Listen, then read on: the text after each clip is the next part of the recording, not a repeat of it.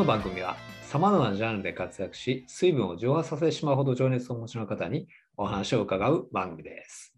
私、中木武雄は運用会社レオスキャピタルワークスで働きながら、プロ野球の関西独立リーグの代表をして、夢ある若者を応援したり、全国の起業家や事業家など、日々いろんな人に出会い、ご縁の場を広げています。ちなみに、ええやんが口癖です。人の話を聞いたり、引き出すことが大好きで、人の思いを集めて形にするという意味を込めて、チーフリスナーというポジションで働いています。さあ皆さん、いろんな世界や価値観、ストーリーを見に行き、自分にとってのええやんを見つけ、ライフスタンスを磨いていきましょう。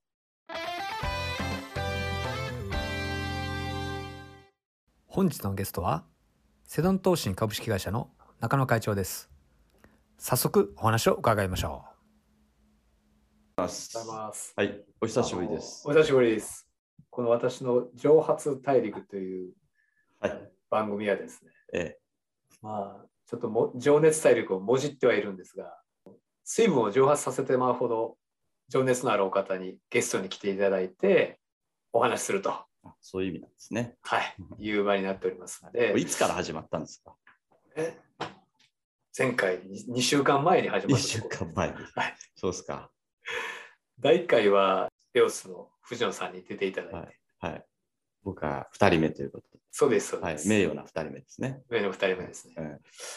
あのセドン投信の新しいファンドができましたけどえ、はい。えー、2ファンドはいの方はもう15歳。そう、えっ、と、もう一3年生です月、丸15年迎えて16年目に入りましたね。だから、ひふみよりちょっと先輩になるんですね、歴史的にもね。そうですね。ちょっと先輩で着実に、えーお客様と残高を積み上げてこられてますが、どうですか、15年経って。まあね、あの、これは、あ両面あるんですけど、あ,、はいあっという間に15年経ったなっていうのと、はいえーその間に、これ、中垣もたくさん一緒に思い出があると思うんで、はいはい。うん、あのいくつものね、その節目節目で、なんか厳しい局面だったり、逆風が吹いたり、そういうことを思い出せば、ものすごくやっぱり、茨の道でもあったなというね、なるほど。この両面があるんですよ。あの世間の方々がね、まあ、表層的に見てればすごく順調に、はいはい。ね、あの綺麗にあの成長してますねって言っていただいて、これはこれでとてもありがたいお話なんですけど、まあちょっと裏に回るとね、あの白鳥が、ね、水面の下でバタバタしてる状態ですよね、まさにね。まあ、これが独立系の運用会社のみんな共通の姿じゃないですか。はい。えーまあ、だからそれを改めてねこういえーとも両方感じながら今16年目に入ってる感じですね。なるほどですね。えなんかその、そういうタイミングで、とはいえ、こう、ある意味、いろんな紆余曲折ありながら、2ファンドとも順調に思えるところに、ええ。さらに1本追加したじゃないですか。ーはい。えーさらにうん挑戦をしていった、うんここはちょっと熱い思いをちょっと私は感じたんですけどそのあたりをちょっとお話しいただければ嬉しいなと、うん、あのこれはね実は僕ずっと長く温めてたものなんですね。あの世に出す世に問題提起するタイミングを待ってたっていう感じですかね。ああ問題提起ですか、うん、やっと一角の運用会社になってきたと。うんそれで、まあ、業界の中ではほとんど知らないっていう人に会わなくなってきたわけですよね。だから、まあ、それなりにお仲間もはい随分たくさん積み上がってうんきていると。日本のファンドでずっと頑張ってきたっていうのはそれなりにねもちろん意味があってあの、まあ、独立系の僕らのような運用会社はあのたくさんファンドを作るのは、えーね、業界のスタンダードですからそそこにやっぱ抗って一つ一つのファンドをあの思いを込めて大事に育てていくことがある種の社会的使命じゃないですか。だから、まあ、そういう意味合いもあってもちろん新しいファンドは作っても来なかったわけですけど、うん一つの節目っていうのは今申し上げたセゾン投信っていう会社の社会的地位がおかげさまで一定あの上がって定着してきた。はいそれからそれを支えてくださるお客様も結構な数がいらっしゃる。うんまあここから先大事なことっていうのはマーケットも右肩上がりだったこと一様にみんなそれなりにきちんと財産作りに向けて、ね、成果が出てきているし、はい。そういう方々だけじゃなくて、やはり最近改めて実感するのは、まあ、始めて1年です、2年ですっていう方ではいはい。も、非常に揺るぎがない強い長期投資の意思を持っているってことです。つまりあの理解が全然かつてのなんとなくふわっと入ってきた初めてさんと今入ってくる初めてさんであの僕らの感覚では随分違うな。ああ、それ面白いですね。ええ、つまりまだもちろんね始めたばっかりだからそ,、ね、そんなすぐには育ちませんわと。だからちょっとしかまだ増えてないけど、まあ、これを20年30年と続けていった後の将来の自分っていうのはもうなんとなくイメージできているってことですね。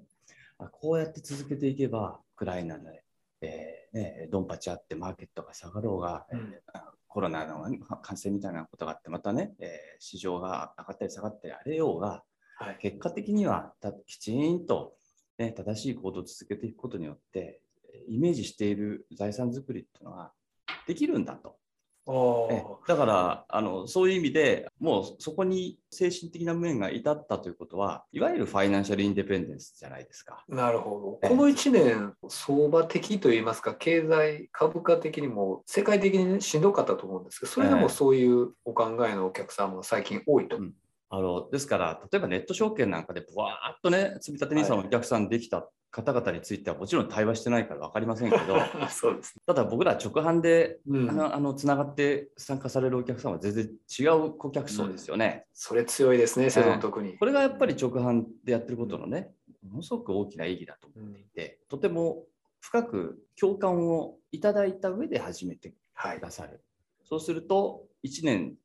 の選手でも、もう十分に長期投資家としての素養ができている。なるほど。で、ちょっと前置き長くなったんですけど、これがとても大事で、はいはい要するに経済的自立に向けての精神的安定ができた人っていうのは、このタイミングから次のステージ、すなわち育ったお金を自分の人生スパンでどうやって使っていくか、とても大事で。うん、ね、坂上さんもよく昔から言ってた、どうやってかっこよく使うかってことを、ね、ね俺たちはね、ずっと考えていくんだと。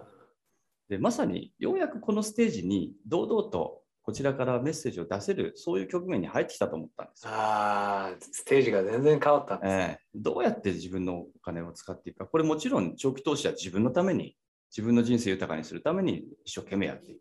何の間違いもない。でも、えー、その次の使っていくステージでは、その一部でもいい、えー、自分というものを超えて、えー、自分の周りの社会とか次の世代の人たちとか、はい、まあはっきり言えばあの我々が寄って立つ日本社会の将来日本日本の産業界がもっと元気になるようにっていうお金の使い方っていうのは、はい、多くの長期投資家には納得性のあるものだと、僕は思ってたんですね。ですから使い方の一つの問題提起ということで、はい、まあ日本株であると。なるほど。やもなく日本でこれからも生きていく人間たちなんですよ、日本の生活者は。はい、そうすると、じゃあね、自分の子供たちがいる、あるいは次の世代、日本人、もっと豊かになっていっ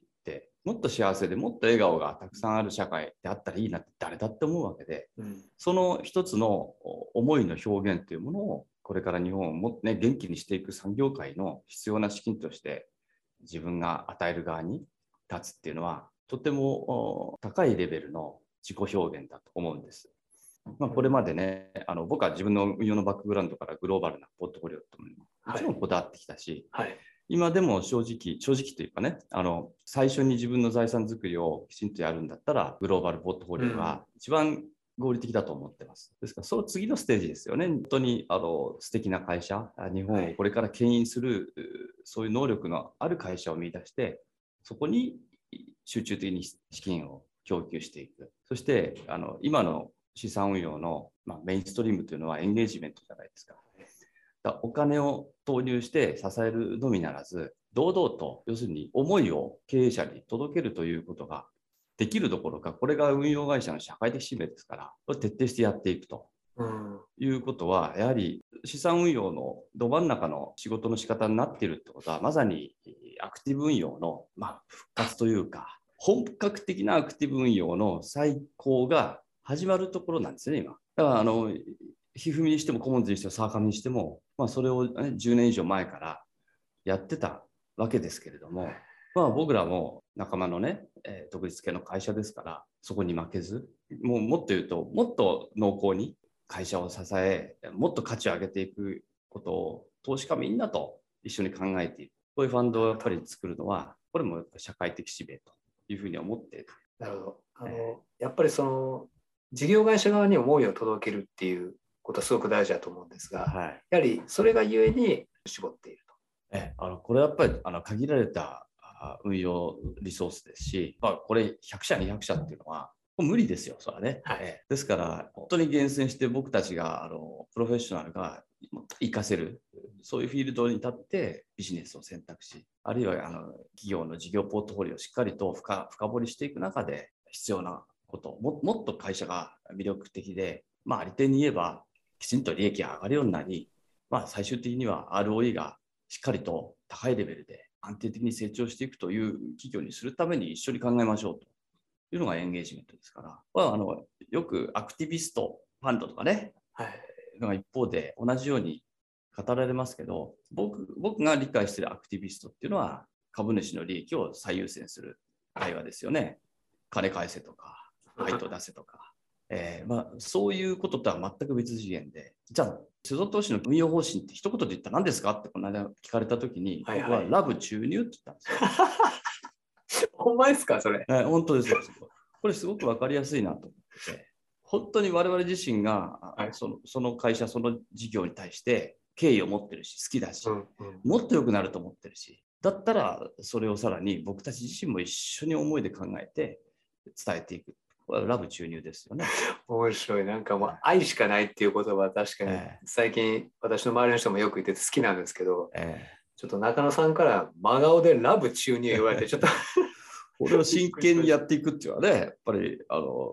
これからの資産運用の王道になると思います。そうですええ。だからこういう高いレベルであの一緒にいい形で競っていくっていうね、こういうあの日本の資本市場にしていかないと、要するに日本株の極めて高いレベルのまっとうなアクティブファンドがいくつも存在していて、そしてそれぞれあの運用のやり方とか考え方に個性があって、これはいい悪いじゃなくて、はい。えそして、えーそれをなんかこう気持ちよく競争していく。はいで、えー投資家はそれをなんかこう好きだとか、いいねとか、共感するとかって言って選択していく。これがあの資産運用の高度化のど真ん中じゃないですか。いや、ほんまにあの思ってまして、ええ昔からちょくちょく言うんですけど、プロの J リーグとか野球とか、もう各々もうプロフェッショナルの人たちが経営していて選手がいて、ファンもそね、みんなサッカー好き、野球好き、バスケ好きやけどうん、たまたまファンは、例えばどこやな、川崎フロンターレが好きだとか、え鹿島が好きだとかええ、なんかなってる。そんな感じで、こう、この資産運用業界もスタンダードになっていって、私は投資好きで、まあ、どっちかっていうと、ひふみよりセゾンかな。で、そんなんがこう、いっぱいいるとええかなっていうふうには思ってます。それすごい分かりやすい表現ですね。なんとか不安っていうのがいるけれども、そこに対してまたあの全体の不安なわけですよ。はい。そうなんです。ええで、それがなんかこういいい形でなんか個性を表現し合っていくことは、ものすごくやっぱり楽しく感じられる。はい。だと思いますね。ねそれこそやっぱりあの資産運用というものが高度に発展していく中で、投資家が一緒に成長していく。そしてその結果として、えー投入した資産は大きく育っていく。うん。それが、あね、そのお金を出した投資家に最終的にリターンで返ってきて、で豊かな人生、生活が実現し、そうして豊かな人生を、ね、表現していく中で、当然マクロ経済にもプラスな成長の軌道が出来上がる。こういう流れを、要するにマクロで作っていくのが資産運用の社会的な存在意義ですよね。そうですね。やっぱりそういうのができてくると、先ほどお話があった経済的自立の前に、うん精神的自立を伴って、この資産形成にジョインしてくれる方々が増える。えそれも多分社会の雰囲気っていうか、えええあの私らがそれを作っていくんかなっていうふうにはちょっと思いますね。おっしゃる通りです。あのこれやっぱあのただただ例えば積み立て NISA が増えましたっていうだけではまさに精神的な自立をした、ね、高いレベルの投資家が増えたと到底言えないわけでやはりあの本当にあの運用運用者と投資の参加者が直接対話をして一緒にあの目標とか価値観を共有してそしてコミュニティとして、ね盛り上がって大きくなっていくっていうことにおいて初めてそれは実現するんですよね。そうですね。だからあの我々国立系のこの存在意義っていうのはすごく大きくてむしろあの我々自身が先にその価値を実現して成長していくことによって既存の大手の運用会社がそれを見て、まあ、はっきり言えば綺麗になっていく。うん。そしてあの業界上げてそういう流れが出ていくことによって結果的に日本というのはいわゆる金融立国になっていくわけですか？生活者主導の金融立国というね。これはだからあの成熟えー先進国においては本当に一級品のうん。国になるそういうポテンシャルはまだまだ日本にあると思ってますから。確かに。生活者主導の金融立国って多分世界で他にないと思いますそうですよ。ね。えでそのためには我々世代っていうか40、30、20でなくてもう10歳、うんもう小学校、中学校、高校の子たちにもお金の大切さ、社会を作ることの大切さ、魅力、可能性っていうのを気づかし、まあ、気づかせるってあの言い方よくないですけど、伝えていきたいなというふうには思いますね。大事なことですよね。ええ、特に Z 世代なんていう表現がね、定着しましたけど、こういう人たちはかかつての僕らが Z 世代だった頃に比べると、はるかにはい。あの重要性が高いっていうか、高い。社会社会に対する共感とか、はい。あ自分のなんかこう貢献したい思いとか、は我々と比較にならないぐらい高度にありますよねえー。そんなにあってええのって思うぐらいみんなありますね。ねえ僕20代の時自分のことしか考えてなかったそうですよ。ええ本当に尊敬しますよね。はい。ええだからそれがやっぱり日本っていう社会が知らず知らずに気がついたら苦しみあげあ抜いたあげく成熟してきたってことだとう思います。ん。思います。やっぱりなんやかんや言ってもやっぱり若い人たちはすごい優秀な人たちが、まあ優秀っていうかまあよく考えているう世代が増えてきたかなっていうふうには思ってますが、ええ。最後にですね、ええ。あのいわゆるこう投資こうはい。今まで投資金融大切さっていうことをいろいろお話しいただきましたけど中野さんが思う投資とはっていう一言でですね、を締めていきたいいただきたいなと思っていて、はい。はい。この番組はゲストの方に必ず、えーその方の投資の考え方をお聞いて締めるということになってますんで。それがあのパターンになってるわけパターンになってますんで、もう蒸発聞いてるはい。リスナーの方々が蒸発してまうほどのうん。思いをぶつけていただければ と思います。まあ、あの僕はもう王道ど真ん中ですので、まあ、自分にとっても、まあ、一緒に参加してくださってる長期投資家の皆さんみんなにとってもこれ共通言語っていうのは投資とはお金を通じて経済活動に参加することだ。ね。そして、えーまあ、僕自身投資っていうものをどう捉えているかって言ったらもうこれ本当に高いレベルの社会貢献だと思ってますし、極めて高度な自己表現ですよね。うん、自分がお金をどう動かしていくかということは、まあ、究極的にはその人の生き様、あるいは価値観、こういうものまで明示的に反映できるものなまあ、品格という部分にもつながってくると思うんですけど、うん、だまあ、せっかく人生生きていくなら、できるだけ綺麗にかっこよく使っていきたいと いう部分は当然あるわけで、あの投資っていうのはそれを一番表現しやすいものだと思います。まあ、一言で言うと、自己表現なんですかね。うん、そうですね。うん高度な自己表現いいですね。ええええそうですね。うん。そして、経済活動に積極的に参加していくことなんだと。うんまあここに尽きるんじゃないですかね。はい。いつまでたっても王道のメッセージを15年以上貫かれている中野さんは改めてリスペクトしますけど、ありがとうございます。はい。あの、さらに今日は良かったのが、ラブ注入聞けたことでした。はい。これこれも王道ですからね。ええそうですね。えいや本当にあの久々にお話聞きましたけど、やっぱり話してて楽しいなというふうに思いました。えはい。セゾン投資のこれから、ね、あの期待しつつ、はいえ一緒にあのこの生活者主導の金融立国をはい。作っていければと。ええ作っていうふうに思います。ええはいまた、ああ居酒屋で一杯行きましょう。そうですね。居酒屋で水分じゃなくて、えお酒を蒸発させてあ。そうですね。はい。よろしくお願いします。はい。ではお時間ありがとうございました。はい、ありがとうございました。はい。